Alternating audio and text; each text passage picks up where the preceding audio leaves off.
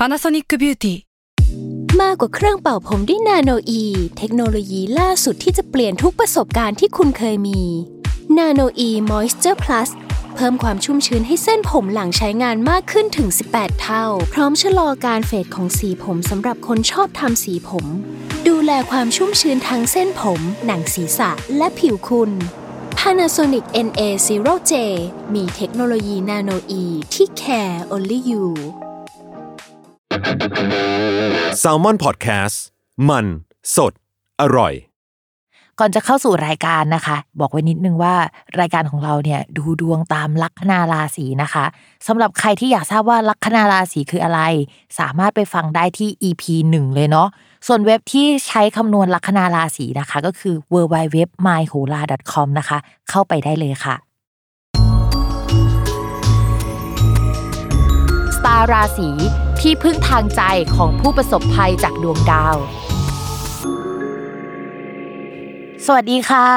ยินดีต้อนรับเข้าสู่รายการสตาร์ราศีที่พึ่งทางใจของผู้ประสบภัยจากดวงดาวค่ะ วันนี้อยู่กับแม่หมอพิมฟ้าเช่นเคยค่ะ โอเคสำหรับสัปดาห์นี้นะคะ ก็คือ EP ที่ 22 เนาะก็จะเป็นช่วงระหว่างวันที่ 15ถึง21 มีนาคมนะคะ สัปดาห์นี้มีดาวย้ายทั้งหมด 2 ดวงค่ะ ก็คือดาวเกตุนะคะ ดาวเกตุเนี่ยเป็น feel แบบดาวทิพย์ไม่ได้มีดาวดวงนี้จริง ๆ แต่เป็นจุดที่เหมือนมีนัยยะสำคัญแล้วเขาคำนวณมาว่าเฮ้ยมันสำคัญจริง ๆนะคะ ดาวเกตุเนี่ยก็จะย้ายเข้าราศีตุลซึ่งก็จะมีผลตั้งแต่วันที่ 17 มีนาคมถึง 12 พฤษภาคมนะคะ อีกดวงนะคะก็คือดาวศุกร์ค่ะ ดาวศุกร์เนี่ยจะย้ายเข้าสู่ราศีมีนนะคะ ก็จะอยู่ที่นี่ตั้งแต่วันที่ 19 มีนาคมจนถึงวันที่ 11 เมษายนเนาะสำหรับดาวเกตที่ย้ายนะคะ พิมก็จะเอาไปอ่านรวมกับหัวข้ออื่นๆเนาะเพราะว่าหน้าที่ของมันเนี่ยมันคือการกดอันติให้เรื่องต่างๆ มันดูแบบทวีความรุนแรงมากขึ้น หรือว่าดูปั่นป่วนมากขึ้นนะคะ สัปดาห์นี้เนี่ยเราก็จะโฟกัสหลักๆ ไปที่ดาวศุกร์เนาะทีนี้ตอนที่พิมพ์กำลังนั่งคำนวณเรื่องดาวศุกร์เนี่ยพิมพ์ก็กดของเดือนมีนาคมไปใช่ไหมแต่ว่าพิมพ์ก็กดเลยไปเรื่อยๆ จนเห็นว่าเฮ้ยไม่มีแกลบช่วงหนึ่งที่มันค่อนข้างน่ากลัว เราคิดว่าสามารถเตือนล่วงหน้าไว้ก่อนได้นะคะ แต่ว่ามัน ค่อนข้างนานนะก็คือมันมีช่วงกลางปี แล้วก็ช่วงปลายปีที่พิมพ์เตือนนะคะ ช่วงกลางปีเนี่ยก็จะเป็นช่วงตั้งแต่วันที่ 25 มิถุนายนนะคะ จนถึงวันที่ 1 กรกฎาคมเนี่ยสำหรับราศีธนูนะคะ จะมีแกลบหนึ่งที่ดาวศุกร์ก็คือดาวการเงินและก็ดาวความรักเนี่ยมันเสียพร้อม ๆ กับดาวการงานที่เป็นดาวดวงเดียวกับดาวคนรักด้วยนะคะ เพราะฉะนั้นหนึ่งนะคะจะต้องระมัดระวังเรื่องเกี่ยวกับการเงิน แล้วก็การตกงาน การทำงานแล้วไม่ได้เงินหรือว่า จบโปรเจกต์แล้วมันมีแกลบว่างช่วงนั้น แล้วก็ชีวิตก็ไม่ค่อยดีสักเท่าไหร่เนาะแล้วก็อีกเรื่องหนึ่งก็คือเรื่องความรักนะคะ เพราะว่าดาวคนรักและดาวความรักเนี่ยมันเสียพร้อมกัน แต่ว่ามันไม่กี่วันเนาะมันมีแกลบช่วงนั้นประมาณหนึ่งทีนี้เดี๋ยวดาวคนรักเนี่ยมันจะดีขึ้น แต่ดาวความรักมันยังไม่ดีเนาะแต่ว่ามันก็จะอยู่ในช่วงแบบสลับกันแล้วล่ะ มันก็ไม่ได้แย่ขนาดนั้นแล้วนะคะ จะมีแค่ช่วงเดียวที่มันเสียพร้อมกัน ทีนี้ก็ยังมีช่วงแกลบ ช่วงปลายปีอีกนะคะโหอันนี้นานเลยนะคะ ก็คือช่วงประมาณวันที่ 9 ธันวาคมนะคะ 2564 เนาะจนถึงวันที่ 28 กุมภาพันธ์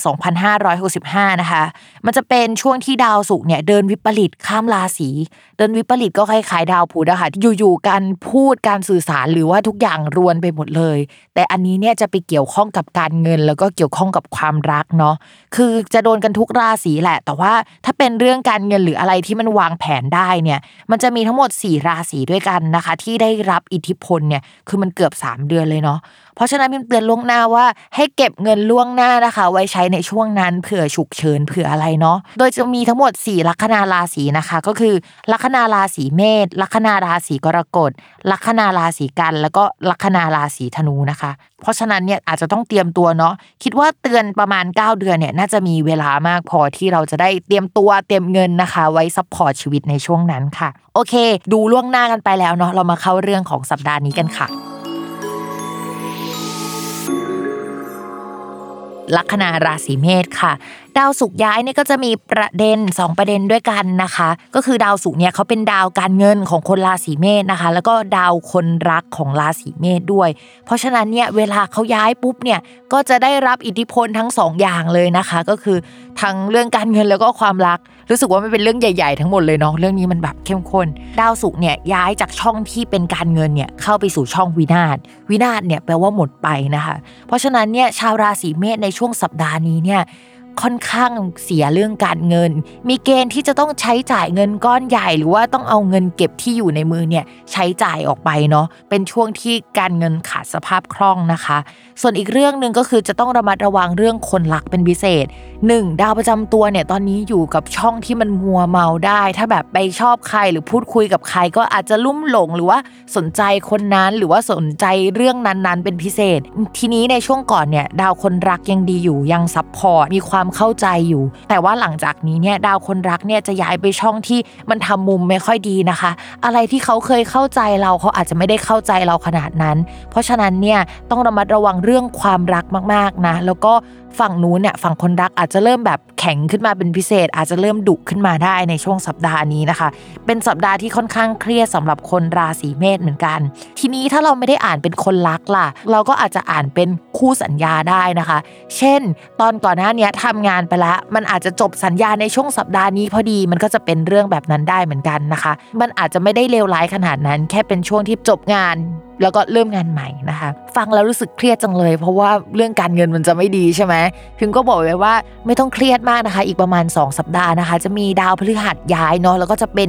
การย้ายใหญ่ที่เข้ามาสู่ช่องการเงินของราศีเมษนะคะ ถ้ามันติดขัดเนี่ยก็ไม่ได้ติดขัดขนาดนั้นนะคะ มันก็พอถูไถไปได้เนาะส่วนเรื่องการงานนะคะ ก็มองว่ามีโอกาสได้เซ็นสัญญา มีโอกาสที่จะมีเพื่อนมาร่วมงาน เพื่อนมาช่วยงานมา support งานได้นะคะ การเจรจาพูดคุยเนี่ยก็มีแนวโน้มว่าจะเป็นผลสำเร็จเนาะ โดยเฉพาะการเจรจาพูดคุยที่โฟกัสไปที่เรื่องเงินนะคะ ถึงเรื่องเงินภาพรวมจะไม่ดีเหอะ แต่ว่ามันก็คุยได้ในช่วงนี้เนาะ ช่วงนี้นะคะ ถ้าอยากได้อุปกรณ์สื่อสาร เครื่องมือสื่อสาร เครื่องมือที่เกี่ยวกับการพิมพ์อะไรต่างๆ ที่อยู่ในแคตตากรีนี้นะคะ ก็สามารถมีได้เช่นกันค่ะ พิมพ์ขอเตือนไว้นิดนึงนะคะเพราะว่าอีกช่วงหลังจากนี้เนี่ยดาวพุธจะย้าย ซึ่งดาวพุธเนี่ยมันเป็นดาวเกี่ยวกับเครื่องมือสื่อสาร เครื่องมือคมนาคมของชาวราศีเมษนะคะ ทีนี้มันย้ายไปช่องไม่ดีก็คือไปอยู่ร่วมกับดาวศุกร์นั่นแหละ มันอาจจะทำให้รถเสียได้นะคะ คิดว่าถ้าไปเตือนในช่วงสัปดาห์นั้นอาจจะไม่ทันให้